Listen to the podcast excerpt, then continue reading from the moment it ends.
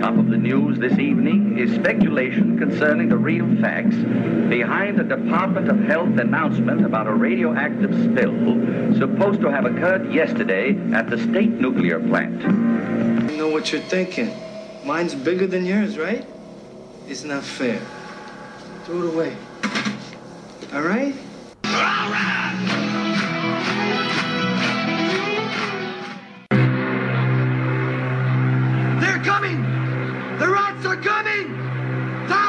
them! Tell me. Tell me about Disneyland. They got tons of popcorn there. And all you gotta do is go climb a tree to go eat it. It was a night like any other night. Then something happened. Oh, good lord! It's it's unbelievable. It's it's horrible. Hey. Hey, wait. There's something weird here. Welcome to the Really Awful Movies Podcast, a celebration of low budget cinema. The sleep of reason gives birth to monsters. Hi, my name's Chris, and along with Jeff, we're bringing you the very best and worst of horror, sci fi, post apocalyptic wasteland, kung fu, and women in prison movies from the 1960s to today. Check us out at reallyawfulmovies.com, part of the Crypt TV family. From our downtown Toronto headquarters, here's a special episode of the Really Awful Movies podcast where we are watching in real time, because what other kind of time is there than real time? Uh, Ed Wood's Ed Wood- magnum opus, Plan 9 from Outer Space. Yeah, episode 168. Yeah. And uh, we thought we'd shake things up and see how this works out. So, uh, running commentary, short movie, and let's proceed. Yeah, we may we may fast forward through bits here and there, but we're gonna watch it. We're gonna and then we're just gonna talk because oftentimes we do this. We watch a movie, we take notes, and we make comments. What and- we like to think are hilarious um, remarks, uh, uh, little barbs and funny little as- asides, and we often think, okay, maybe not that often. Geez, had if we'd only been recording to to chronicle these gems for posterity, and uh, and then we actually wait till the movie's done and then try and get into it as quickly as possible. So we have different ways of approaching uh, the films we talk about on a weekly basis here. So now we're gonna do this, and this is an experiment. If it works, hey, let us know, and we might do it again for other movies. And if it like doesn't Monkey work, Shines, an experiment in fear. Yeah, this could be an experiment in fear. Who knows? what's gonna come out I'm afraid but- right now. But if it doesn't work, then hey, you know, we'll return to our regularly scheduled program next week. But for now, I am pressing play on Plan 9 from Outer Space. And if you have the Blu-ray or the DVD or the VHS, why don't you cue it up and watch along with us? Yeah. So here we got Criswell Predicts. Now, Criswell was part of uh, Ed Wood's coterie of friends, kind of French dwellers in Hollywood. And he was played by uh, Jeffrey Jones in the biopic, the Tim Burton biopic. And now here he's telling us about the future because we're all interested in the future. Indeed. We, future events such as these will affect you in the future. Top-notch screenwriting. oh, I love that. Yeah, the Department of Redundancy Department. What do you think of Criswell's hair? What How would you describe that? Uh, mottled, um, heavily. Almost Trumpian in a sense. It's, it's, it's like it's like it's a, it's a subdued Trump comb over. And it's interesting too the bow tie because it's a sartorial choice, frequently favored mostly by economists and nobody else. But that, if you had to wear a bow tie, that would And not be the one. And hipsters. I would wear a bolo Yeah. tie. Okay. Those are just fantastic. It's just okay corral kind of stuff. So Ed Wood right now is going to blow the doors off. We cannot keep the secret any longer. Mm. Plan 9 from outer space. This happened, and we have to reveal. But, but grave robbers from outer space. Worst- so here, so now, worst now we got the credits. Tor Johnson, Vampira, wonderful. Uh, rest in peace, Rest in peace, George. George the Animal Steele, Yeah, who admittedly was a pretty unexceptional wrestler. He was a wonderful human being, and we know from the Beast of Ego. No, I'm not talking Tor Johnson, but he played Tor Johnson in the biopic, and Tor Johnson was also in the Beast of Flats. He was in Bride the Monster, and th- there's Dudley Manlove. Yeah, yeah, yeah. That's my porn name. Yeah, yeah, yeah. You think that's the name of his birth certificate? well, also John Breckinridge. There was a movie called? Myra Breckinridge. Was it, it Mae West or, or no? Maybe it was Bette Davis's last role, like an infamous flop from the seventies. I want, I want to say Wasn't Bette uh, Davis. Raquel Welch in that one? No, Breckinridge? she, she might have been. No, that's that's a future podcast Diana and Loomis, no relation to Dr. Sam Loomis.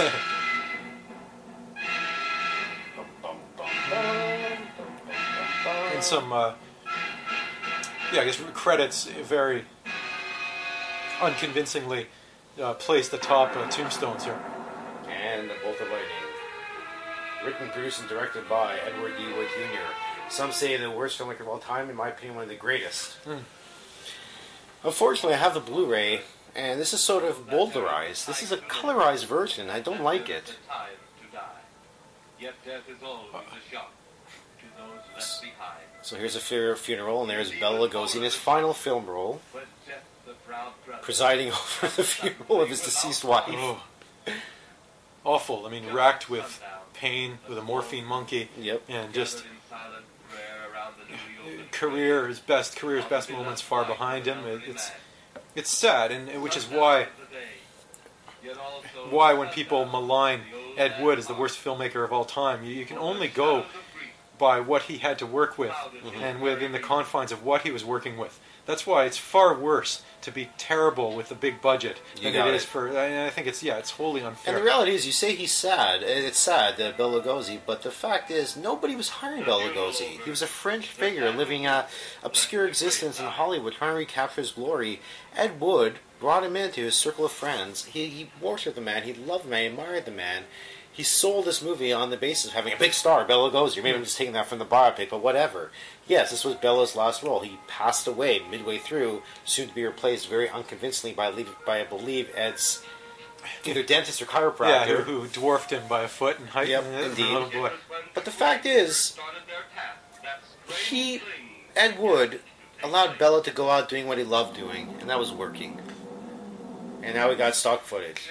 And now we got this, you gotta love this cockpit. Oh, it's fantastic. It's what is this? A shower curtain and a plywood background. Should I turn up the volume a little bit? Sure. It would, yeah. It, it's just the, the lineage of, of filmmaking uh, you can trace all the way to today's Bo Svenson masterpiece, Crackerjack 3. Yeah, wow, what a what a, a cockpit. My God. That, You that's just go to Target, grab yourself a, a shower curtain, and there's your, your cockpit. But what about that? Uh, what about what about the instrumental panel? There is none.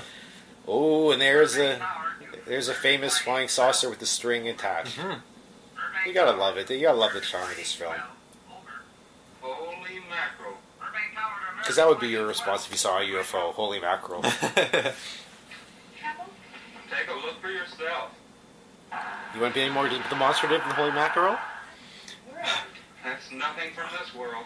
Uh, I'm just I'm, I'm, I'm tracing back the lineage even to our podcast of Airport 79 and all these glorious uh, uh, disaster movies. It's just fantastic. But it was by a joke, Jeff. I'll check. Oh my God. We'll get it ready for landing. And keep it quiet until we get instructions. Right. Okay, Danny. American flag.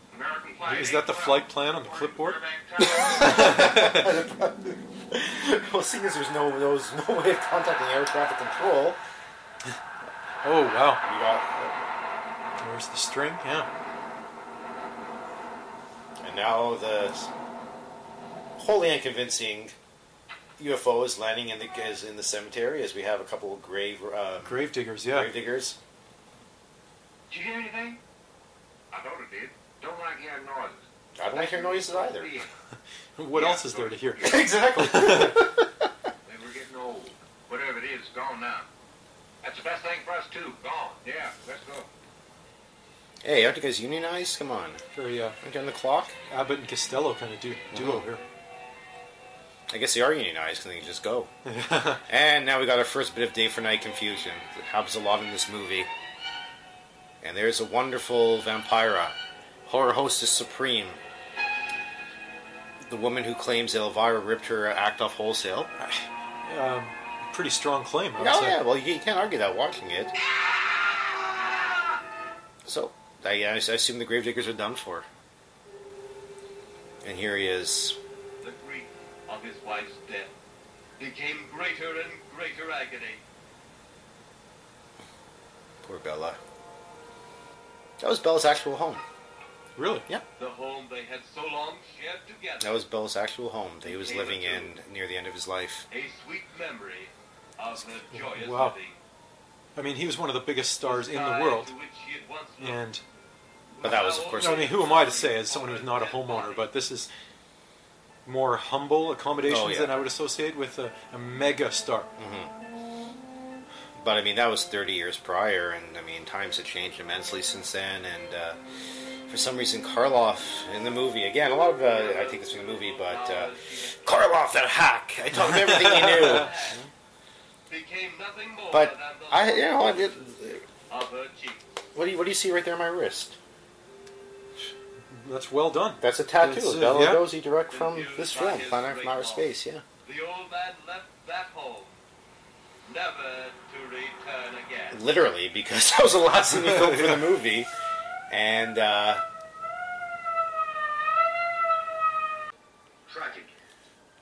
So in a quick cutaway, without us seeing anything, we are led to assume that uh, Bela Lugosi's character perished in a car accident, and Bela actually perished in real life, and soon to be replaced by Edward. I mean, the show must go on. You gotta, you gotta admire the pluck and gumption. Hey, Who is this Jackie Gleason kind of guy? Well, forget about Jackie Gleason. Look at those tombstones. It's not often that you see tombstones that go up to one's ankles.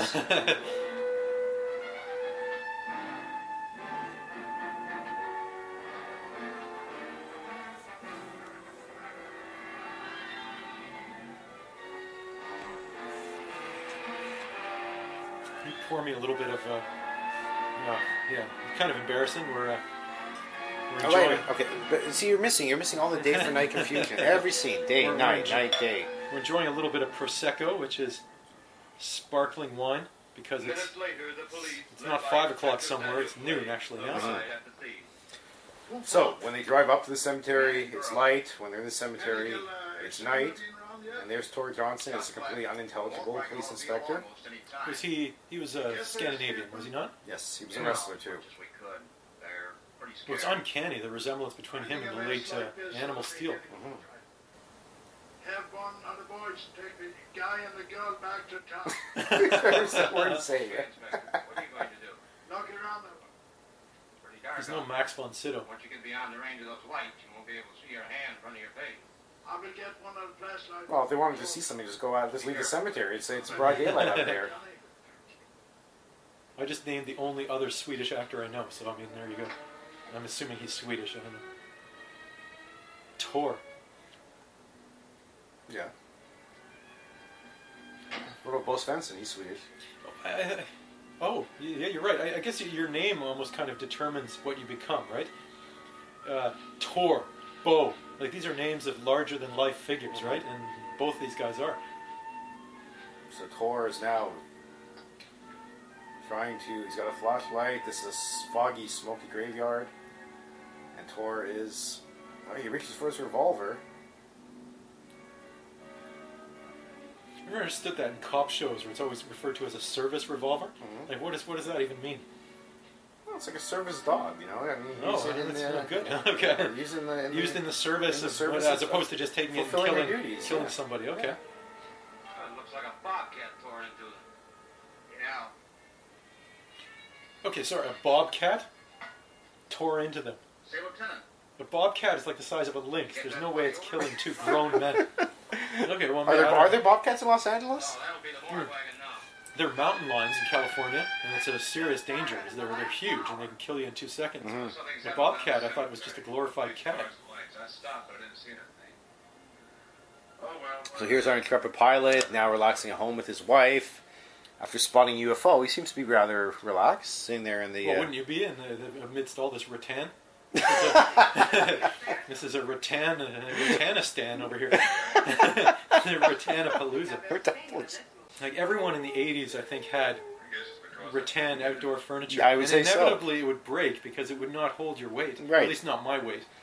And not But that I'm a big guy, but I mean, Mhm. Yeah, I don't think Britannia was that big in the '60s, and yet this is—I I, I never It's noticed on how the much. vanguard of uh, outdoor furniture. Yes, see again, Ed Wood being the pioneer on the vanguard of uh, patio Home and Garden. home and garden magazine. Yeah, I saw a flying saucer. saucer Saucer as he puts down the saucer. saucer, yeah, Yeah, it's counterpart.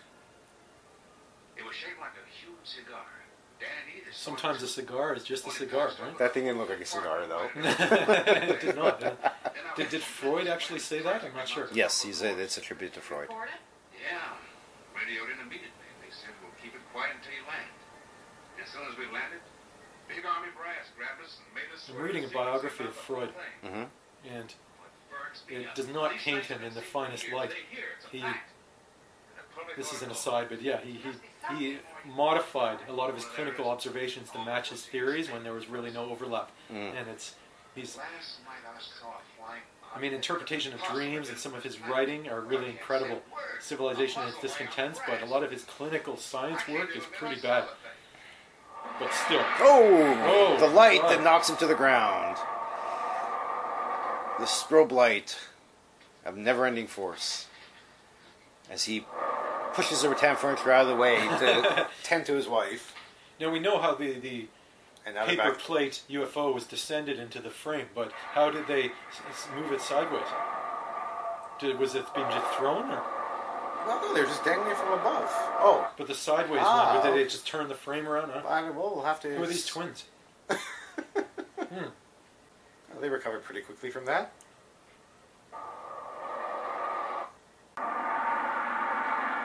Stock footage uh, graveyard from the greater Los Angeles area, reproduced by this wholly unconvincing, as you said, Spinal Tap sized tombstones. Mm-hmm. Uh, have you ever thought about what your epitaph might uh, might read? A man who loves watching Ed Wood movies. and on a really small tombstone. exactly. And that's cardboard crypto Cardboard, opens yeah, up. Bristol board, And now this is Bela. This this is this is Bela's character. Uh, now he's about six foot three. He's Wow. covering half his face with a cape, but there's no way that anybody could mistake this Edward's Yeah, this chiropractor towering Bela figure. Lugosi. Bela- Towering and so he can cover his face. Yeah, I've often thought it's just really interesting when you have a wrestler in a movie. They're just they dwarf everybody else. Like you just don't realize how big these guys are when until they're. Com- like, I'm thinking of terrible Terry Funk in uh, in Roadhouse. Or Stone Cold Steve Austin. Like he's, they're just larger than Okay. life. But uh, forget about that. I mean, look what's happening. Right? We got Tor Johnson about to be ravaged by, By, by this Vampira. who's just had a manicure Sounds like crazy, Joe. Considerable. Uh, whoa. You have someone. Who, what is she supposed to be? A witch, and yeah, and then a vampire. But that apparition we saw had something to do with it. Come on. Great police work. What opera- apparition?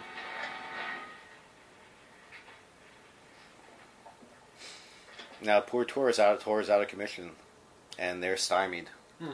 I love No, that. don't, don't don't tip your hat with a revolver. With a revolver. That's NRA 101. Exactly. It's messed up as bad as those two back Hope there. the, the safety's on. Was that saucer or whatever it was had something to do with this? Your guess as good as mine, Larry. there he goes. No, no. Oh, he's scratching his neck. Every detective worth his salt has a raincoat and a fedora. You're in charge now, Lieutenant. Yeah, yes I am. Kelton, get You're in charge now, Lieutenant. Yeah, I guess I am. He is a lieutenant. I mean, that's pretty high ranking, right? about the lab boys? Who do you think we left back up the car? Boy Scouts? Come on. He Yeah, sees a. Waving a service revolver willy nilly. And another cemetery, another funeral. Than to lay down his life. They didn't have to venture too far to bury this guy, right? It's the same plot. It's the same, Same, same cemetery. Same yeah. Parish. Yep. Looks like the same night too. And Inspector Daniel Clay was a friend. This Tor Johnson looks like a Daniel Clay. And all of us. The bell has rung upon his great career. Now we lay It's nice that uh, Vampira attends his funeral. a rest well deserved, but so premature.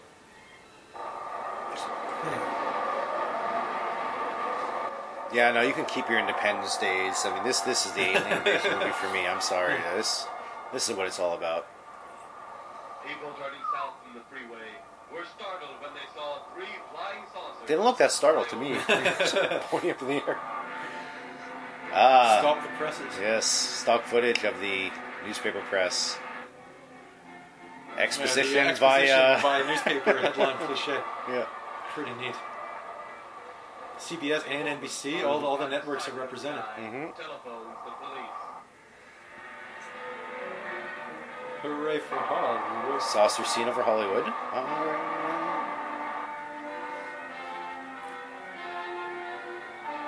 See, this was before the uh, advent of the 24-hour news cycle, and uh, so Oh, yeah. ABC as well. Yeah, they really got it covered. Well, who do, would you happen to know who these the marquee is describing? I miss that one actually. Hmm. But he can't even believe Oh, it. Eartha Kitt. Well, that makes sense, but not the other people. Yeah, yeah, for sure. Saucers seen over Hollywood. Flying saucers seen over Washington, D.C. Oh, I was gonna say, yeah, stock footage. Yeah. It's all stock footage. That's what Edward was famous for, is just taking whatever stock footage he can gra- get his hands on and inserting it into his movies. Uh, As far as I'm concerned, it works. You know, you, you do what you gotta do. So this would have been what in the height of the Cold War, or just I guess before? Uh, when was this filmed? Mid 60s. Mid '60s. So yeah, after the Bay of Pigs, but still like the hangover of uh, Red Scare and and uh, satellites and radio transmission, and you got to watch the skies to see what's coming. And what could have been coming was warheads from uh, from the evil uh, Red Empire. Oh my God.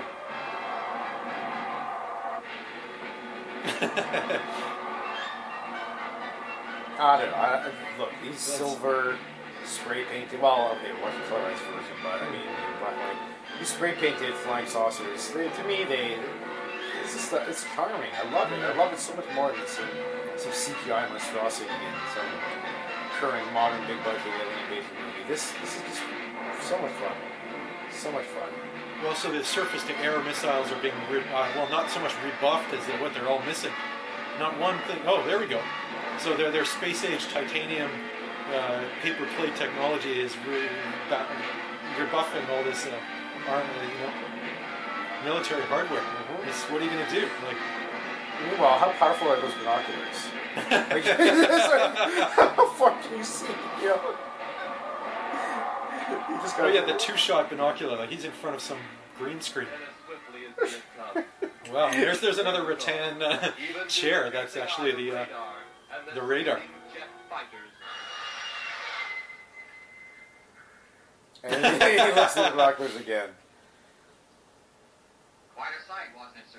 That's quite the, uh, what the hell, what is that thing he's holding there? Worried about them, sir? Well, he must have a That's some sort of A like, giant walkie-talkie. Yeah, Yeah. trying to. That would indicate visitors. Big gun's the usual way of welcoming visitors. We haven't always fired at them. Oh? For a time, we tried to contact them by radio. this is like Arrival. This is basically Yeah. Arrival. Have you seen Arrival? The, uh, Uh, no, but I mean, like, aliens and Nevertheless, a town of people.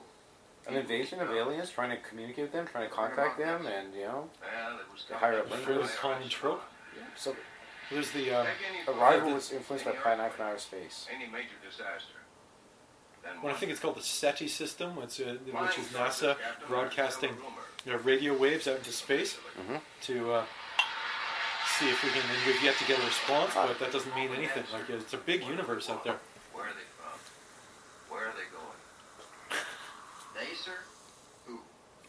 Now, this is a training maneuver, sir. We only did a little practice firing in clouds. Yeah. I wonder what their next move will be. Wow. Well, you It's got like one of those balance balls at the gym. Yeah, exactly. Little, or like, like one of those Saturn pogo ball. balls from the 80s. Remember those things? Hmm. And this is meant to be their... Uh, Because their home base, their their, home their. Death Star. Yep. You gotta love the sartorial sense of it. This was like an advanced race. How would you describe this uh, outfit that these aliens are wearing? Knights Oh in white God. satin? Nights in White Satin. Great song. You have your report? We had to pull in here to Space Station 7 for regeneration. We're returning to the planet Well, purple has immediately always been what the color of royalty, right? Well, yeah, Ever since again- they've developed, uh, We humankind contact the developed dyes.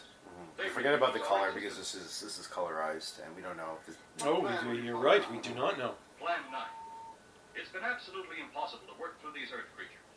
Their soul is too controlled. So again, it's almost inevitable that we should come up to the question of what preceded the the, ni- the, the ninth plan. That's all. That's the biggest cliche in this mm-hmm. movie. Oh, what, what was Plan One through Eight? Yeah, you know yeah. what? It doesn't matter. It doesn't matter. This Well, is it's like Plan Nine. Well, it's like Seventh Day Adventists, right? What do they do the other six days? We have risen two so far. We shall be just as successful on more. The living, they have no suspicion of your movements. We had to dispose of one policeman. However, none of those The risen have been seen. At least not by anyone who still remains alive. too Bad it must be handled this way. But it must. Those who we take from the grave. So how did you come to Plan Nine? Yes, Excellency. How did I? I mean, what? How did you discover this? Well, I mean, the interpretation precedes itself, right? It's the worst movie of all time. And then when I watched this movie for the first time, I said, "This is one of the best movies of all time." It's fun. It's entertaining. It's yeah. I mean, it, there's some ineptitude, but it's far from the worst movie of all time. It seems far into the future. We haven't advanced beyond uh, service revolvers because look at what they're they've got holster to them. These two. Yeah, I, for me it was uh, uh, Leonard Maltin, good old. Uh, this, uh, this term is even old-fashioned, fuddy-duddy, and even just using the term means you're old-fashioned. But he's an old crotchety film critic, and he. Wait, wait, hold on. Sorry, I, I have to interrupt you for one second. Okay. 'Cause That's one of my favorite lines in the movie. Okay. So I'm just gonna rewind it just for a moment. Sure. He gave this a bomb rating, bottom of movie barrel, and cite. Because here we go. Because Plan 9 basically is raising the dead for whatever nefarious purposes. Yeah, well, yeah. And they have those guns, which can help. You know, Hold on, this is a an line. interesting thing when you consider the Earth people who can think are so frightened by those who cannot. Dead. Well, our ship should be rejected. One for the ages. Wow. The Earth people that can think are so frightened by those that cannot. The dead. Oh well, our ship's ready. Let's go. well, there's people who can't think and aren't dead, but that's quite the plan.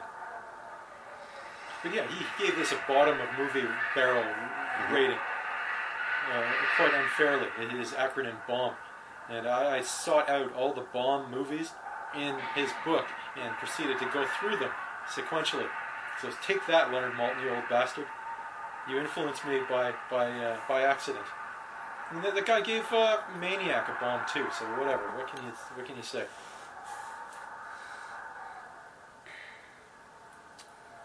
Really looks like a coffee pot lid, right? Ah, like a bit of a frisbee. yeah. Ah, he's back. He's back from uh, his uh, back in the return uh, re- return Ratanland. Ratanistan. This is our home, and nothing's going to take me from it. Ratanland. Most men try and keep their wives from going home to mama. That's not the point. That's all the point there's going to be. Now toddle off and fly your flying machine, darling. But if you see any more flying saucers, Oh, that's right. He's not back. He's leaving. He's leaving to go ahead and fly your flying machine. Don't worry about me. Remember, a oh, pilot pulled a little tiny oh, toy safety pin plane out of behind my from behind my ear, and that was bo- back in the day when little kids would be allowed easy passage into the cockpit. Not so post 9/11. But Cemeteries out pilots, they're But just awesome. locked up in there. Now, off to your I think a lot of the mystique surrounding pilots have been, has been taken away by the fact that they fly a lot on automatic, and they just basically like it's not as involved as this would have been back in the day. Now, right now, a modern plane almost you know, not to disparage them, almost flies itself. Sometimes in the night when it does get a little lonely, I reach over and touch it. Then it doesn't seem so lonely. This is a bit like Robert Mitchum, actually. Hmm. What do you think? Yeah. Crazy kid. Yeah, Robert Robert Mitchum, Mitchum.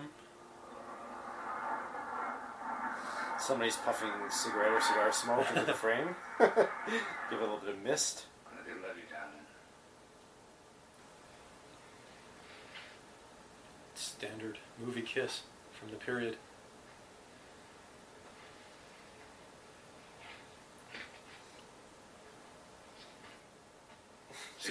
yeah, a little dainty bag. Pretty fit carry-on bag, I would say. Not- it's pretty much a purse. Yeah, it's not a well. Maybe it should be a coach bag because he's a pilot. He's carrying a purse. Hmm. Oh a merce. The Merce, yep.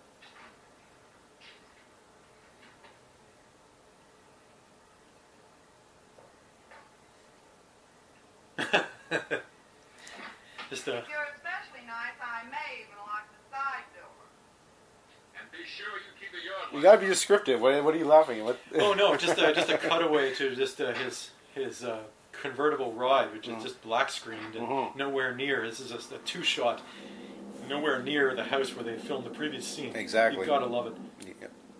And here we are back in the cockpit with the shower curtain dividing the. Oh my god. He seems distracted. You're mighty silent this trip, Jeff. That's right. You haven't spoken ten words since takeoff. I guess Maybe he said 11. Was he actually counting? is that so? The, the thing.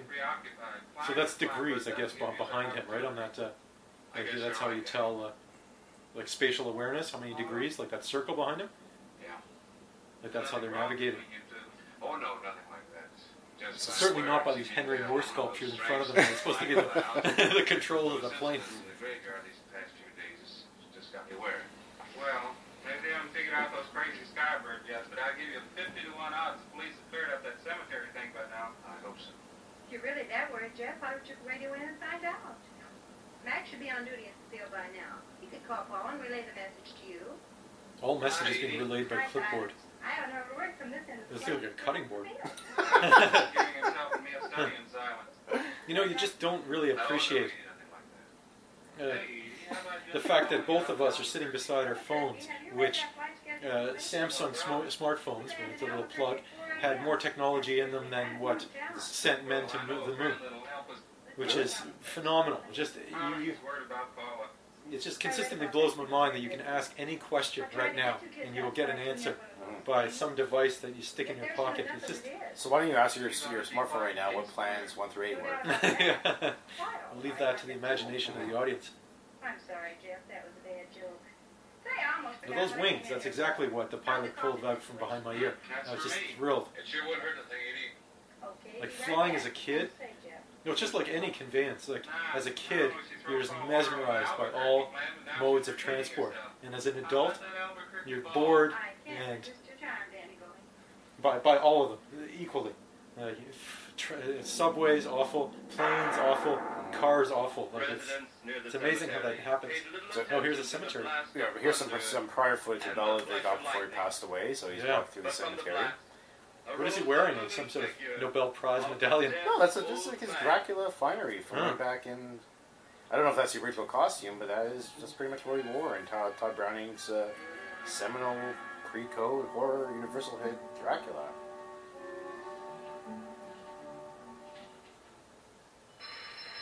And this so so now he's going to walk into the home and he's going to attack the wife of the pilot, but Bela walks in. Bela or Bela approaches the door. It's a chiropractor that walks in. Hello? Who? Mac? Well, hi, Mac. Sure, I'm all right. Some more rattan I just fell in the bedroom.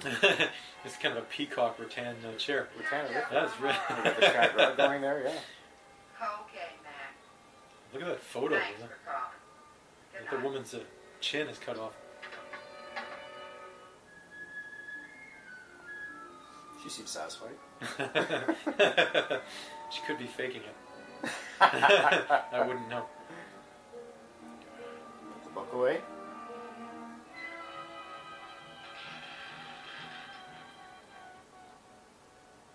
That's Bela. Come on, man. There's no confusion. That's Bela Lugosi.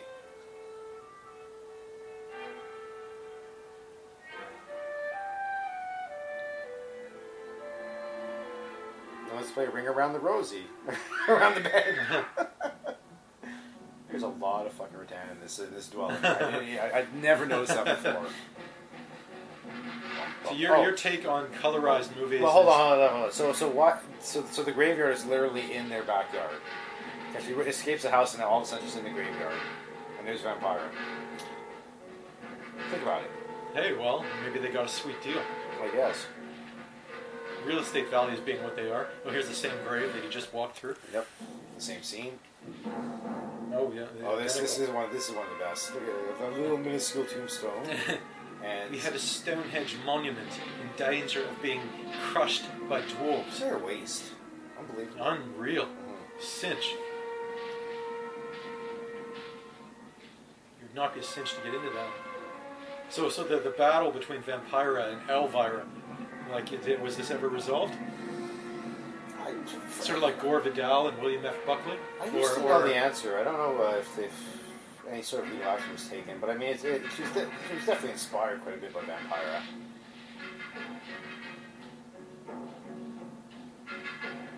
She was maybe just too. Sorry, I'm sorry about you. Uh, just you got- you know the, the the grave. Oh, here it comes, rising from the grave. Whoa. Tor Johnson, the mighty Tor. And somehow that headstone now all of a sudden looks so much bigger than it did when the grave was. What is that? Is it, what is that?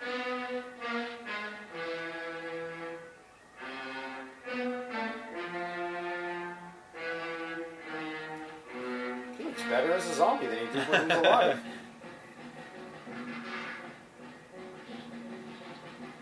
His was a just of perpetual fog. Doesn't matter that everywhere else the skies are sunny and clear and bright and daylight. Night and fog for the graveyard. That's a Woody Allen movie, isn't it? Night and fog? Jeez, I don't know. God, Woody Allen always. Ah, there it goes. Falls. Oh, yeah, I love that. Just falls right into the little tiny hole. Imagine, what would you? So imagine yourself in a graveyard being chased by Tor a vampire, a vampira, and Tor Johnson.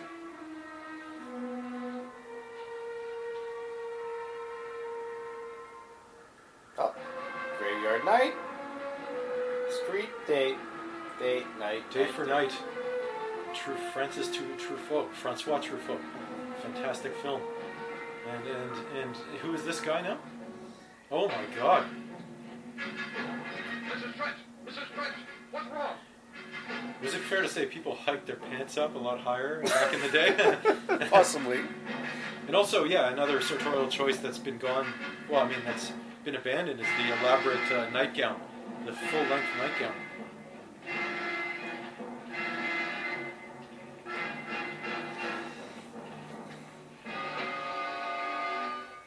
Ah, the third shot of that scene.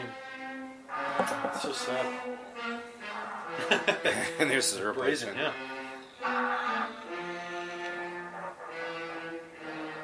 So, what do we know about the budget of this film? Minuscule. Other than, yeah, minuscule, but I mean, conjecturally, we're talking several thousand, maybe 10 to 20 Somewhere around there. in 1960s dollars. But still.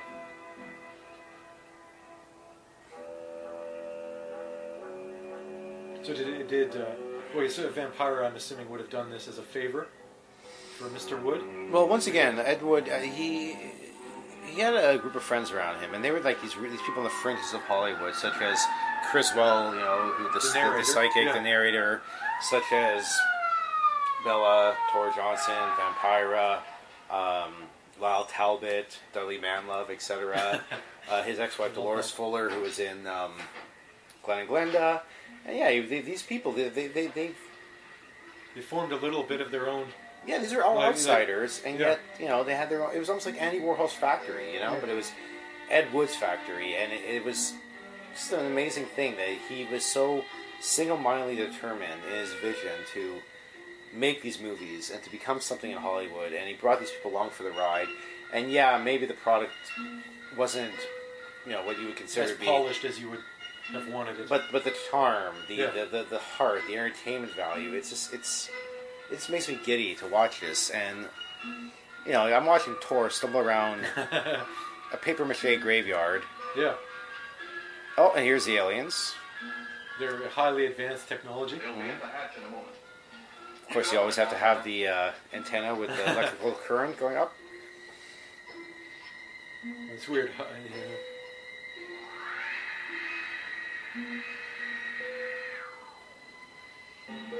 Like a weird hydrometer to see when you should be running your appliances on the wall, and this is great. So now Vampira and Tor are entering the, the spacecraft. Now you got to remember they're under the control of the the aliens, but for some reason They've lost they've lost control. control. Yeah. Oh, now they're docile. And, and where is this now? Sorry. Man, this is supposed to be the graveyard. and, and what? Why is this uh, ladder? Because every good spaceship has a ladder affixed to the uh, to the outside. It's tough to find something. You don't It's know what just you're looking impo- for. impossible as the LAPD. Then what are we doing out here? I was Yeah, up it's just an hour ago. impossible to reconcile how such an advanced race uh, descends on our planet with this like third-rate bungalow here. with with a with a, a, a, a ladder that doesn't even reach the ground. Whatever it was, it's no more strange than the other things happening around this cemetery. Spirits like old Farmer Kohler talked about. well, maybe. The only spirits he saw tonight were those I smelled on his breath. Well, don't forget, Mrs. Trent claims to have seen them too. She didn't have anything on her breath. This constable looks a lot like. Uh, True, she was frightened. Jerry She was Stiller, in a state of maybe? no, I was gonna say uh, Don't Goodfellas forget himself. The torn nightgown and the scratched feet. Goodfellas. Yeah, I I always forget his name. hadn't thought of that. Are you talking about the, Yes, the that's oh, the you're con- a constable. oh okay I don't, okay Yeah, like Ray Liotta. Ray Liotta. Yeah, he- Holy I thought you were crap! talking about Lieutenant. Yeah, he looks No, good, yeah. Jesus, 'Cause he's in some awful show with uh, Jennifer, uh, with no, with uh, J Lo. Yeah, Jennifer Lopez. Yeah, and I haven't seen him in years, and he's not looking any less pockmarked than back in the day. Remember He's, the noise we heard the other night? We were knocked to the ground. How could I forget? yeah, he's a small Ray Liotta. But you're not remembering that sound. There you're wrong, Lieutenant. I'm with the fact the sound is similar, but what about the blinding light? Oh, haven't you heard? Many times the saucer hasn't had a globe, or a light of any kind for that. Haven't you heard? Oh, I missed that one. Common knowledge. We all know that. Everyone knows that. Come on, man. What are you smoking? Unfortunately, nothing right now. But yeah, uh, I'm not. everybody knows. man, out with it. We haven't got all day to. Seminal Leonard Cohen tune as well. All right, show us the way. Look, here, here it is, Lieutenant. What do you call that? The people in movies who are whose job it is to fill the scene with objects. It's been broken into, all right. Strange. Set directors? Yeah, yeah. The, the mise en scène is really spectacular here. Mm-hmm. It looks like it's fallen into the ground. I mean, there's there's the term staging, which refers to something seeming like a play, and this whole scenescape could have really been reproduced very easily in front of a small audience in a small theater. It's pretty pretty remarkable. Well, why don't we mount that production? I'm sure they have. I, I'm sure somebody, some. Of all the Fr- things I've considered mounting, Mhm. uh, this would not be in my top ten. What other things you consider mounting? we won't go there. Okay. but yeah, this really this is very very uh, theatrical. Well, what do I get? And really, because we, we've both seen the Evil Dead musical twice, that really lent Actually, I saw it itself. four times. But, Oh, okay, yeah, okay, together twice. Mhm. Uh, that's a, a, a film that really lent itself to the stage production. It's very like simplistic in a way that they, they really like. He worked within the strictures of what he had. To the for the most part, I mean, hey, you try re- reproducing an attack on the Pentagon by alien ships on, on twenty grand. We sure can try it. Let me have them. You're talking about wood right now. Okay. That's yeah, indeed. Oh, I'll be throwing some in a pack of smokes. Excuse me for a second. oh, it's actually the lighter. Yeah, that matches. Yeah, that's the whole thing. I mean, Ed Wood, budgets, talent, didn't matter. Whatever he had at his disposal, he utilized to the best of his ability to make a movie. This is shaky here. well, this is stock footage. Yeah. He didn't shoot this. No. I'm getting a bit nauseous here. They always have to have the obligatory map of the world. well, it just shows, how you're a strategic planner, especially if you're uh, if the nation's defense is under your auspices. But do they, do, they also, do they also have the obligatory solar system map as well? Well, they do, but they don't have a world map because you'd think uh, most threats would come from the rest of the world. Not you don't need to know where like Wisconsin is. Well, that, that's unless hilarious. this is like national defense. That's actually funny. You're right because I never noticed that before. Well, that's an awful map. That's a map of the United States only, isn't it? Well, yeah, Mexico and Canada, but yeah, be- like, it but it's North not- America, yeah, it It's not accurate. Like it's not a good map. You believe there are such things as flying saucers, Colonel?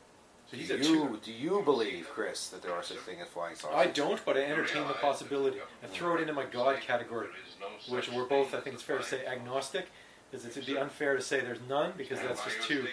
You can't say yes or no. So, what's the difference between a two-star and a four-star general? Yes, sir. I don't know. I guess it's, It's like a Yelp rating, like a restaurant. yeah, or a movie. Yeah, I- I've never. Neither of us are, are A enlisted. four men. star, four star general is more luxurious. Yeah. you go four star hotel, you know. Yeah, I agree. Neither of us would survive in the army. Not because we're not both fine physical specimens, but we. You can't get up at oh 500 hours. I get up at oh, four forty-five every morning to go to work, dude. Ugh. Speak for yourself. I still can't do it. I do it, but No doubt. Well, there's a globe right there. Been there for some time. yeah, but you're not like Ferdinand de Magellan. Like these guys have like radio technology and everything. You don't need a globe. There. This is meant to be the creme de la creme of the United States military brass. So We've had contact. And they have a toy rocket as well. Our, our safety is in good hands. They speak our language? Well, not quite.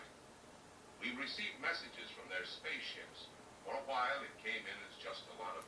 But that, that's a, just a fantastic motif of all space invasion movies. Is what what do we encounter in in the deep recesses of outer space? Who is going to come to meet with us? And we, we just naturally assume that they would be some kind of corporeal form that we could even entertain. They could just be a point of light. We have no idea what could be out there, and that's what's I guess so terrifying. Mm-hmm. You mind? Mind? I'm anxious. well, Well- this, in this movie, they could not be more humanoid. I mean, they're just basically yeah, most most uh, humans wearing yeah. horrifically ugly satin outfits. But Hmm. This is a message. Planet of the really. Vampires. Yeah. You gotta love the constant smoking. I love that's you know whenever movies in the fifties, sixties, everybody smoked. You can smoke whatever you want. Smoke 'em if you got them. yeah. Since the beginning of your time, we have been far beyond your planet. It has taken you centuries And to why the hell realize not? Let's say I would- developed eons of your years ago. Do you still believe it impossible we exist? You didn't actually think you were the only inhabited planet in the universe. Ah, the hubris of man. Please be so stupid. Permit me to set your mind at ease. We do not want to conquer your planet. Only save it. We could have destroyed it long ago if that had been our aim. Our principal purpose is friendly. I admit we've had to take certain means which you might refer to as criminal. That is because of your big They have, they have knowledge of the criminal justice system. If you persist in denying us our languages, then we must only accept that you do not want us on friendly terms. We then have no alternative but to destroy you before you destroy us. With your ancient juvenile minds, you have developed explosives too fast. Ancient juvenile minds. See what you are doing. You are on the verge of destroying the entire universe. well, now they're talking about the arms race and. Yeah, but if, if they have ancient juvenile minds, what threat do they possibly pose? Well, they, but they're talking about the proliferation of uh, nuclear weapons. No, but vis-a-vis them, like they're they're saying like they would just destroy. because them. the evolved mind is beyond uh, weapons of mass Our destruction. understanding. Oh yeah. They can Well, you, in you never see aliens whose technology is just behind ours, right? Like they're always way above ours. Like they don't, they they don't uh, You ever been to Hollywood? Come to us with an Apollo type craft. They always come to us with some amazing thing that just lands very easily. The town of San Fernando, reports have come in That's why he has the map of the United States. So You know, to point point out to California, where we San would never have Fernando- been able to relate otherwise. There have even been stated claims of saucer landings. Major Carlson will replace you while you're out there. You're the best man for the job of attempting to contact them. Find them, Colonel. See what in hell it is they want. They just told you what they want. like, is he just trying to get him out of his office? I think so. Yeah. These are Here's this reports, dossier. Read them over carefully on the plane. Turn them over to It's a confidential report. Read them carefully on the plane on the path. Yes, sir. Colonel Edwards?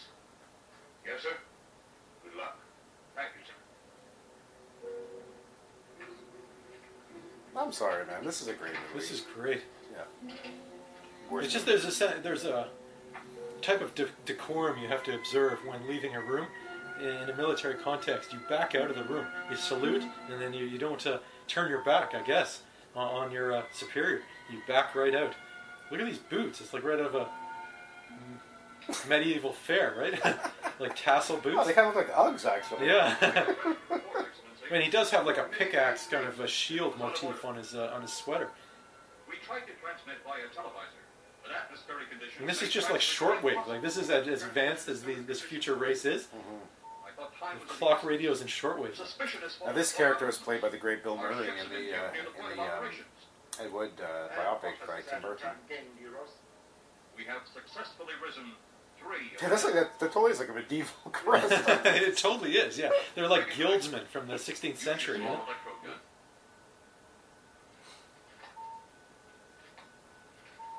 Yeah, it really is a bad medieval uh, medieval times and Yeah, that's recreating something you would see in medieval times while you're eating your chicken with your hands. and, you know, you're on a black knight jousting. I have need Excuse me. elsewhere. Even though you have risen, Well, this is backstage, right? Because that's just a curtain for the dinner theater right here. far from successful. You, Eros, must prove it an operational His name is success Euros? before more time I could go for one right now. than your countrymen. Or as they say in the states, in some parts, gyro, like a gyroscope. Hmm. Yeah, we're just being snobs. There's lots of Greek people here. Gyros, You do not have the live whatever you want to call it, it's delicious. You reported that your ship was viewed at the scene of your present operations. It's a garter. It's just a leather garter Have been viewed many with a holster. And then this is what, what, what do they call those guns they had? They're the neutralizing guns or stun guns or Well, they they pronounce them uh, eight million different ways from Sunday. Every time they pronounce them, there's a, it's a they it's a different pronunciation. He's close enough. Uh oh. run. He's got Use nowhere to run. Future technology to run. Uh, the toy gun is jammed. Oh, no.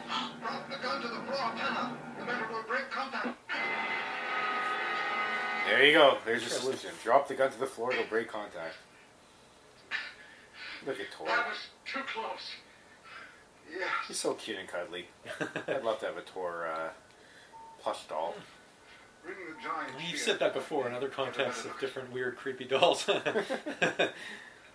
He's so he's, he's just so Yeah. cute. Oh, come on. You don't just stick her in his back. It's just Tor. Yes, she's a fine specimen. Are they all this powerful on planet Earth? This one is an exception, Excellency. What are the other two like? One is a woman, the other an old man. An old man, you say? Yes, Excellency. well, they're humans. I mean, This gives me a plan. Put the big one away. Pick up your electro Is that plan 10? Make sure it's in working order before pointing it at him. Marina Jam must have been cleared by the fall. Take a him back to fine specimen.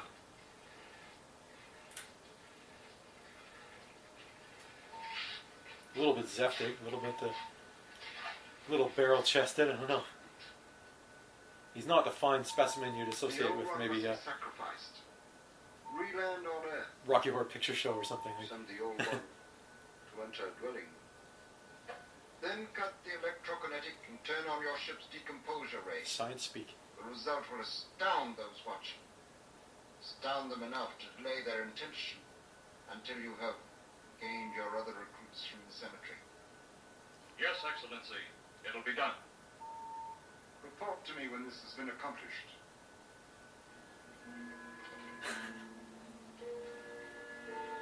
Bro, what are you laughing at? No, no, it's just uh, a. Eros, the Earth people. Yes, are he's a bit of fat. to that Oh, no, I was going to say, just an effete They night at the will, round yeah, table, you know? exactly. All respect our existence. They cannot help but believe our powers when they see their own dead walking around again, brought about by our advancement and such things. Yes, as they, they re- from the dead, revivify the dead, is what they're doing. That's- And, and that's the, nothing the, how they're. in.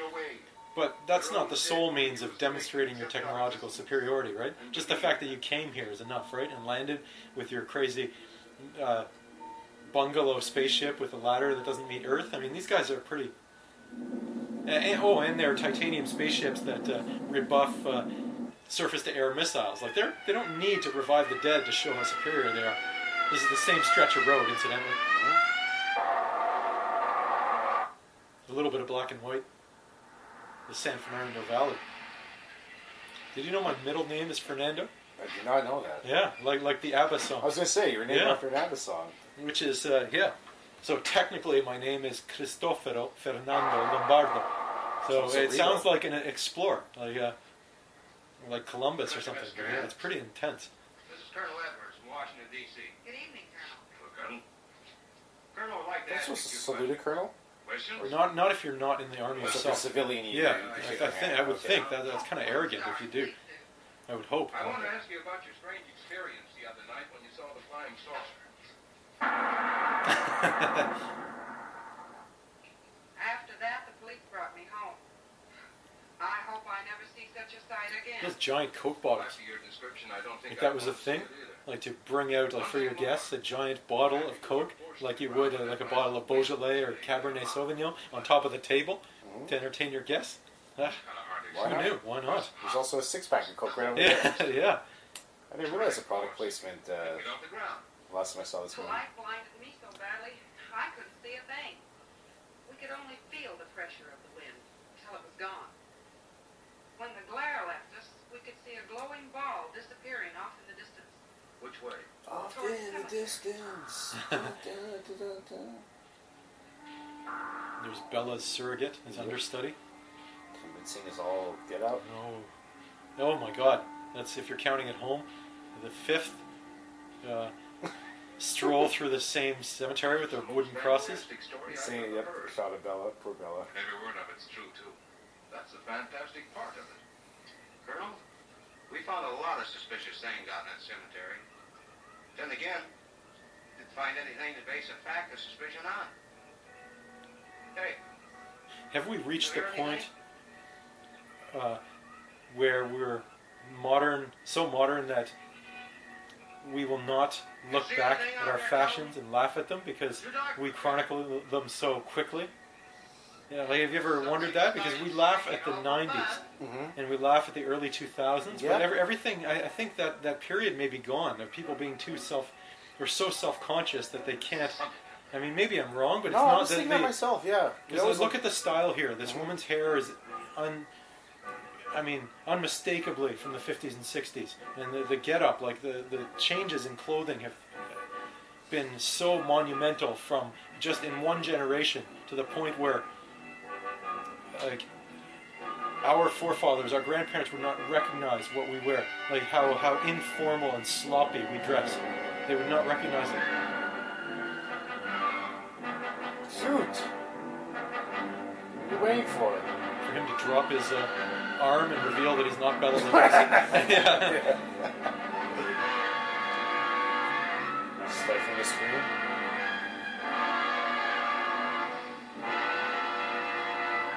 For heaven's sake, man, shoot! Finally! And a couple kilo chops to the. and he's down. Look at that face. It's a six shooter. How many's gotten? Oh, no, he's done. Yeah, okay. Fair enough. Same graveyard.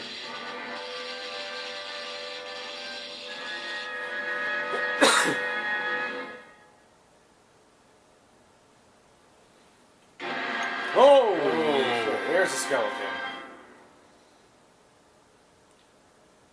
You know, I've always wanted to have a human skull in my in my office. No, not not my office. In my, my home office. Let's say. In my actual office I could a procure a community human skull college. like that. Honestly. Really? Yeah. For how much? I'm, not, I'm just a middleman. I don't know, but I can get you one. Because it's just it's like Yorick from uh, from what is it Macbeth? Yeah. Yeah, where it's Uh, you'll be all right. there's something that you cannot not look at it and think of your own mortality and think that you should live every second to its fullest. I find that whenever I see a human skull, I think this was someone at a time. It gives me the willies. And Unless that bag of bones over there can reassemble itself. well, bag of bones. Yeah, I, it's. I think I would. Uh, I would appreciate that on my desk. Between that and maybe a phrenology head, which would be super cool. Mhm. And I think that can be uh, it, like procured much more cheaply and easily than a. Uh, well, just because my background is psychology and I've always been fascinated by by pseudoscience and the fact that you can I can't help but feel the answers out here somewhere. press parts of a human skull with your fingers and determine like Mrs. Trent, you better a node or like a spot that would be their humor, Not on your life. um, like part of your forehead that controls Yeah, they've been the you know uh, rationalization or love, and that it's a hilarious pseudoscience, and I think it's a cool iconic image from the 18th century. So I would like So this is Mhm. for birthday. If I don't even know when your birthday is. Yeah. True. Fair enough. Okay. Any any uh, You seem to be very cagey about that. Let me know. you know, Any present you might have designs on? Uh, I'll go with a skull or a phrenology head.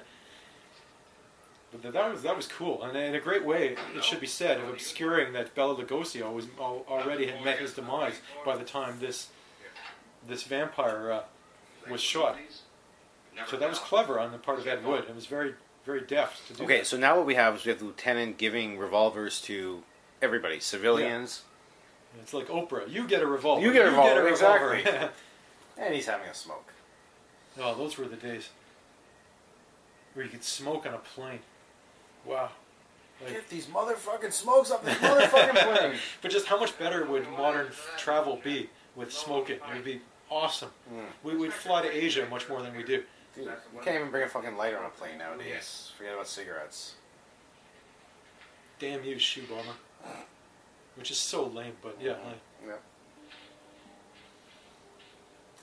Yeah, so Vampira, I believe her real name, I can't, is it Myra Nooney, I believe is her real name, and she was one of the preeminent horror hosts, and, uh, I mean, Elvira definitely cited her as an influence, but she kind of ripped her off wholesale, I would say. I mean, uh, oh yeah.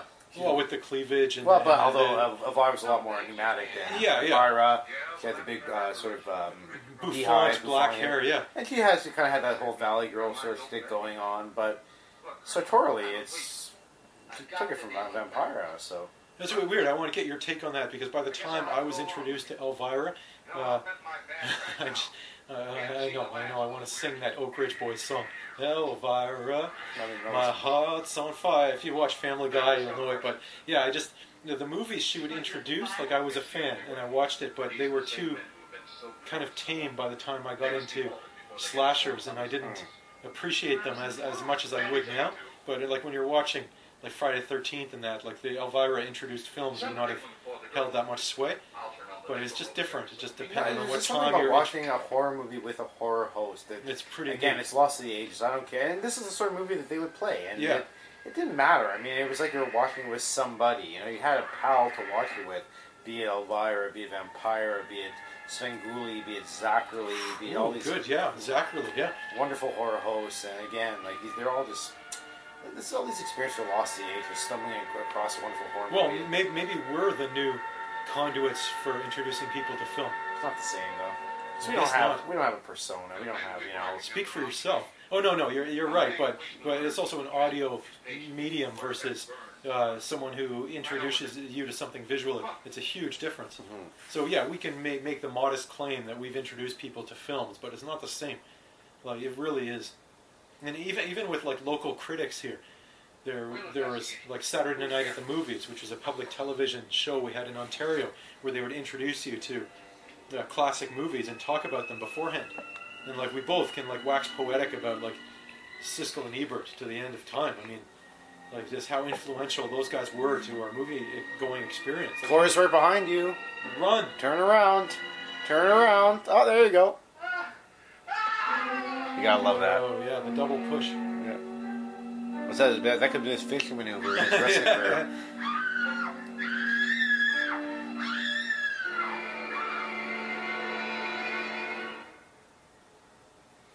Yeah.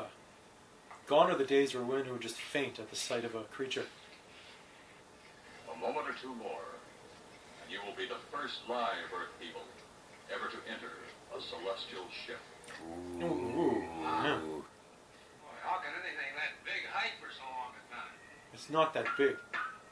That don't sound like that before. What do you see? Only my reflection. Must be some kind of one-way glass. I wonder how you get into this thing. Through the door. Through the obviously demarcated door. No, I'm sorry, like doors that open of their own accord or through a sensor, it's Mhm. not ancient technology. Did they have automatic doors in the fifties? I'm pretty sure they did. Well, I I mean, they did. They had enough, unless someone was like in Star Trek was pushing it. And when you know, I mean, on the side, like I think they did. There's the hydrometer, yeah. Mm-hmm. But yeah, it just speaks to like with any sci-fi film, it's just how little you're capable of envisioning what a future would be like with with only what's around you at your disposal. It's amazing. Like Philip K. Dick, you're thinking like any of these sci-fi writers, like Androids Who Dream of Electric Sheep, any of this stuff. Like, how do you envision anything like beyond what we currently experience? And now it's easier because we have smartphones. And but when we were growing up, like the fact that you could, I mean, okay, smart watches never took off, but the fact that Google, like audio Google, whatever you call it, like Google Voice, you can ask it any question and it will give you the answer. Like we thought as kids, like when you'd speak into your watch and you get something in return, like that's magic essentially. It's and what is going to come 30 years hence is going to blow our minds. But it won't even be our minds because we'll be immortal. One would hope. We'll see. What? We'll be immortal. One would hope. Why would you? Thirty years will be immortal. Maybe. At least they can upload our brains into a, some sort of server. Yeah, let's Like not get into into. We already talked about no, this. No, but uh, the philosophical remedy. no, but wanna- uh, it's hard to envision the future. And Future the fact that these guys did the best they can with what they saw as the future is still like it's hard. It's future events such as these will affect us in the future. We're all in the future because that's where we're all going to live. Okay? Yeah, that's all we, we want to to know. live in the future, not this future with this weird teal wall You do not need guns. And this crappy. It should be said spaceship. They would be of no use to you now. They've been mighty useful before. Crappy Flesh drywall spaceship. And you two look like you've got a lot of both. True, they would be effective upon us. If you were to have the opportunity to use them. Mister, if you don't get away from that control board, I'll show you just how effective they can be. Ooh, that's a threat. Fighting words. Shall we talk now or wait? Your friends will be here shortly. What friends? Those you left at the vehicle. If you've done anything to Paula... Take it easy, Mr. Trent. Oh, I'm sure you no harm has come to her. Would you like to see? Ooh. Next time you try that, I won't aim at the board. Doesn't You're it a trigger good, for strong you? young man.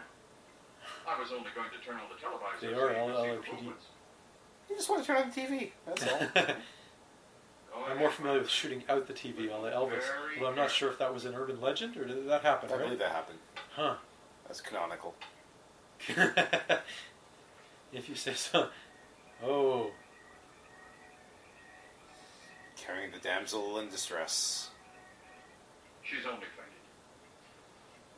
You fiend. I?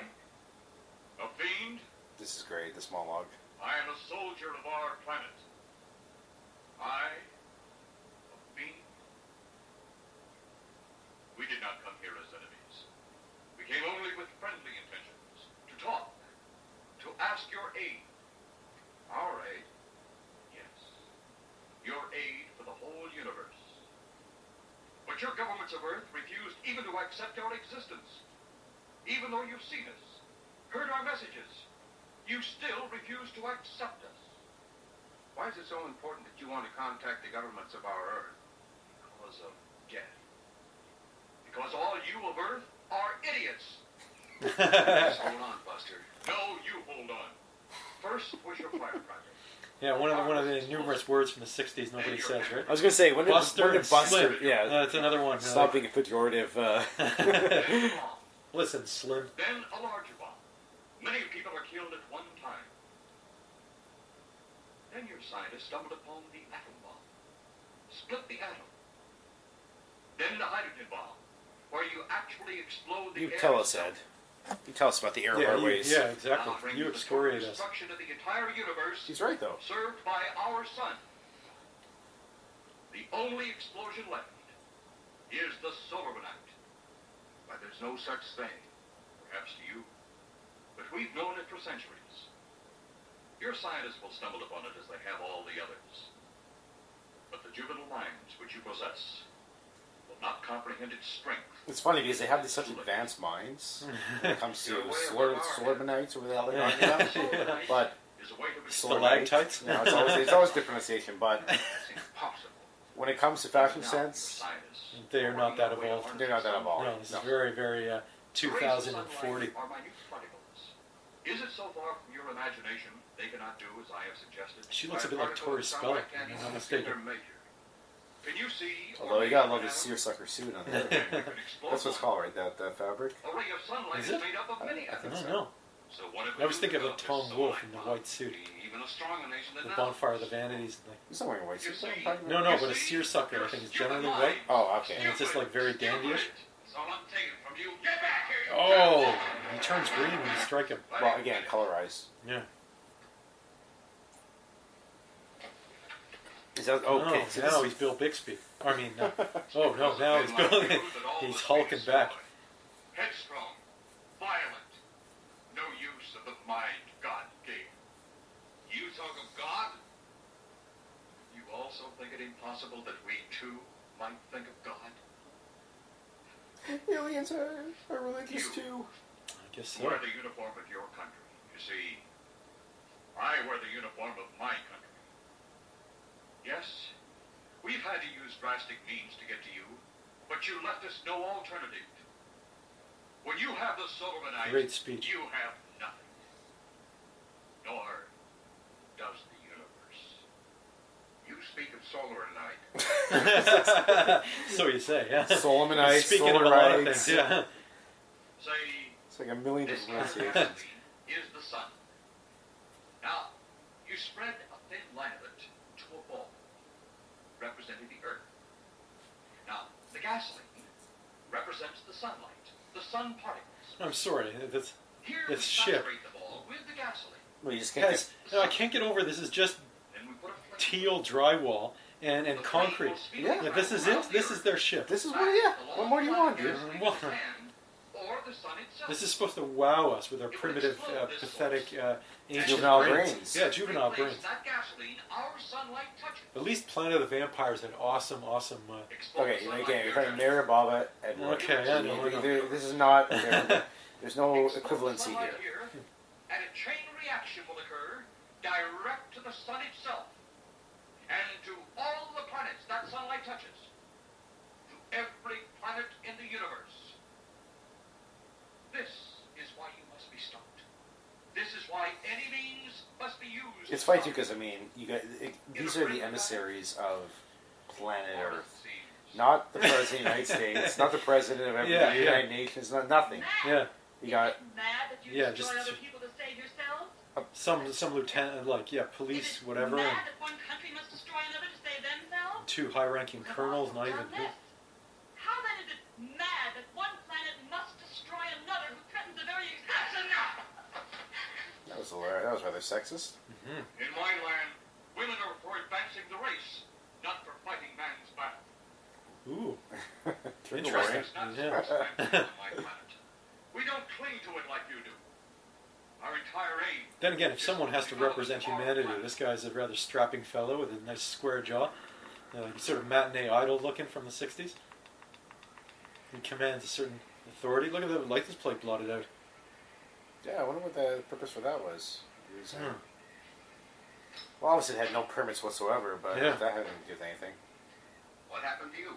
How come you're all alone? I asked for lots of help. You sounded drunk or something on the radio. See with my own eyes, I'd never believe it. Believe what? It was horrible. Look at those nails on Vampira. Ooh. Look, what are you trying to say? If you don't make sense, we'll never get to the bottom of this. Now, who slugged you? Inspector Clay. What? It was Clay, all right. Only not like we remembered him. Well, his Clay was busted into, wasn't it? Next, you'll tell me you saw skeletons. We did, earlier. Now I know you're off your rocker. All of us saw it, Lieutenant. Holy the crap, colonel, her waist is really Wait cinched. minute Now, mm-hmm. we gotta find. Well, that was her This is trademark. Garter. I mean, Yep. left here to guard. beyond. Whereas Elvira was her decolletage, uh, for uh, Vampira was her cinch waist. I'm tired of it. Which way were they going? Oh, that way. Come on. A little more prosecco. Yes, indeed. Then one day it could all be gone. There you go, I'm cutting you off after that. Smoke. all that up. It looks, looks like the inside of a fishing trawler. Like it's pretty underwhelming, I gotta say. As he's gazing wistfully out the window, starboard, whatever it is. Where? The police station.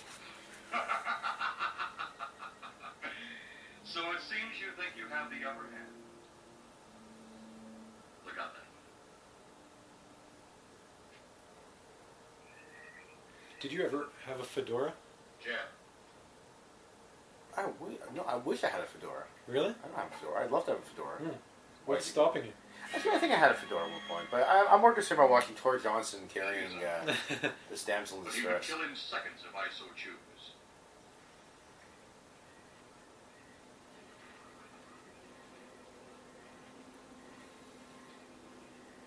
Why? If you uh, did, do you have a fedora? I had one. I just didn't think I carried it with enough gravitas to Enough be able panache? to. Yeah, it just it wasn't right. It just Mhm. seemed a little ridiculous. I think it's a phase people go through. It's Clay, all right. There's no mistaking that.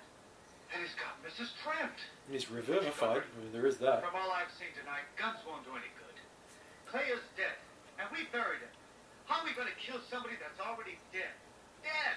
In the very stand. Dead, I tells you. That other one earlier, I emptied a full clip into him. I'm seeing it. That's the only reason I'm listening to you. The grave robbing is pretty awesome. Yeah. For for uh, whether it be like Phantasm or this, it's just I'm gonna sneak up behind him and walk him over the head. That ought to make a move. Follow me. Even when Clay was alive, he couldn't run fast enough to catch me. So when he does, you grab Mrs. Trent and run like. So he's going to hit him over the head with a big stick. That's the plan. speak softly and carry a big stick. I think that was it was a Teddy Roosevelt. It's a famous quote. He's got a big stick and he's going to whack poor Tor. No. And Tor goes down. So there you go. Forget Look at about the, the ground. It's just basically uh, I'll be all right. Like blankets and it's made, made to look like dirt. Your men have felled the big one. This could only happen because the electrode ray is off. You'll walk again. Ah, the electrode ray is off, you see? The gamma spectromo electromagno ray is off. Science speak. There's something in there. That's where that ladder gets me every time. Like you're not that advanced if you can't have your ladder reach the ground. It's only a foot or two off the They ground. miscalculated gravely. Blame the Oh! That was a pure 50s pun. you barely graced it him. Oh no! All the high-tech equipment flying everywhere. Don't throw the spectrometer.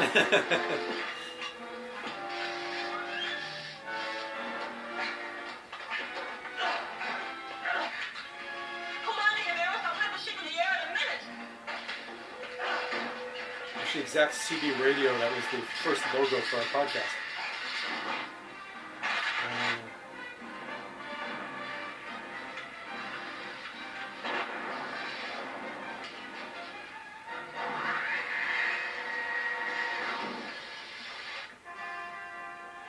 Get out of here, Jeff. The ship's on fire.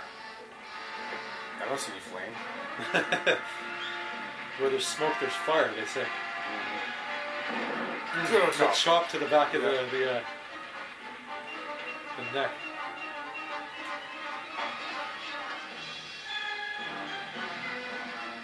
Well, this this supposedly advanced ship is not even flame retardant.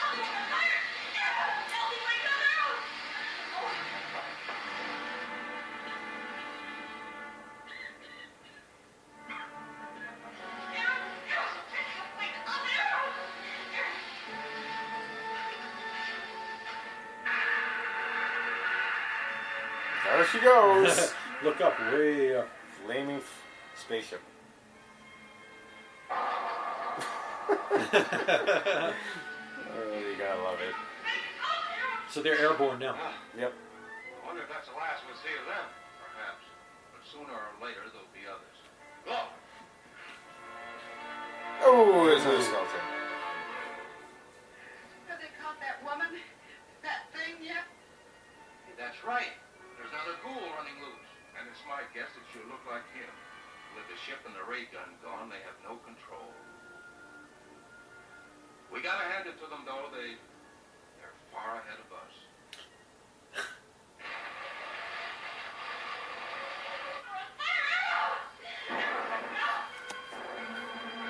The craft is oxidizing and choose to take off.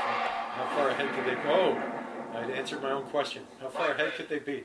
You have seen this incident based on sworn testimony. Criswell. Can you prove that it Not all happen? is Criswell. Perhaps on your way home, someone will pass you in the dark, and you will never know it, for they will be from outer space. Ooh. Many scientists believe that another world is watching us this moment. We once laughed at the horseless carriage, the airplane, the telephone. This is a similar speech to Glen and Glenda. Oh, that's fantastic. Yeah. radio, and even There's a Carl Sagan quote, like they also laughed. Like they laughed at the Wright brothers, they laughed at so and so, but they also laughed at Bozo the Clown.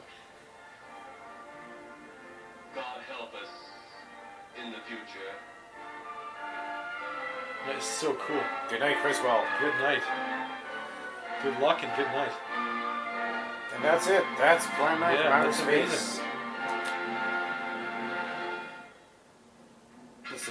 Watch the end credits here. What we got going on? Eros. Eros was played by Dudley Manlove, almost appropriately, I guess, because nothing says Eros like Manlove. Criswell goes by one name. Yep. Huh? Cool Man, Bela Lugosi. So, what are your final thoughts on Plan 9? Yeah, uh, unfairly derided. Uh, Well, you derided it quite a bit as you were watching it. Well, I thought fair enough, unfairly. but there's, there's way, way worse movies around. Mhm. Way more cynical, uh, you know, bottom line, uh, obsessed films that are put out, and this is the guy's working within the confines of what he had, and we've seen way worse. Even just from the same period, we've seen way worse within a few years. I would say, uh, in terms of entertainment value, this far exceeds Manos' Hands of Fate. Well, again, I mean, I do not consider it to be Planet 9 from Outer Space to be worse. I consider it to be It's not a bad movie at all. It's a fun movie. I mean, Yeah. and you know, again, once again, Ed Wood was working. He was, you know, he was one of the prototypical independent mavericks, working outside the system, doing whatever he could do, scrimping, And before saving. Cassavetes, you had to have other his the trailblazers like this guy. like- Yeah, and we can laugh all we want at the shoddy sets and the continuity problems and the overuse of stock footage and the bad acting, but ultimately, these films are they have something that so many films don't have, and that's heart, Heart. heart, and passion and love. And for that, Ed Wood, I salute you. So, having said that, this was a an experiment. Yeah, and uh, one we might revisit probably with uh, shorter films. Uh, who knows whether it uh, works, but I'm happy to watch this again. It's been a long time, and uh, we'll eventually maybe get to all of Ed Wood's films. We really enjoyed Glen or Glenda. It was fantastic, and uh, who knows, maybe we'll. Uh, Don't prognosticate the future. That's the No, job of no, Criswell. yeah. future events, Fair enough, yeah. such disease, will affect us in the future, but Yeah, it doesn't matter.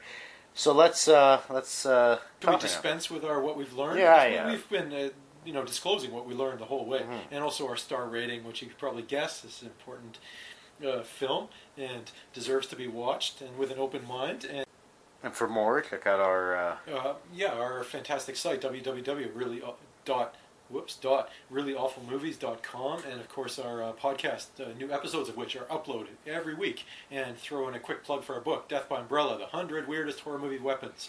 Pick that up help support the show and we'll talk to you soon. Take care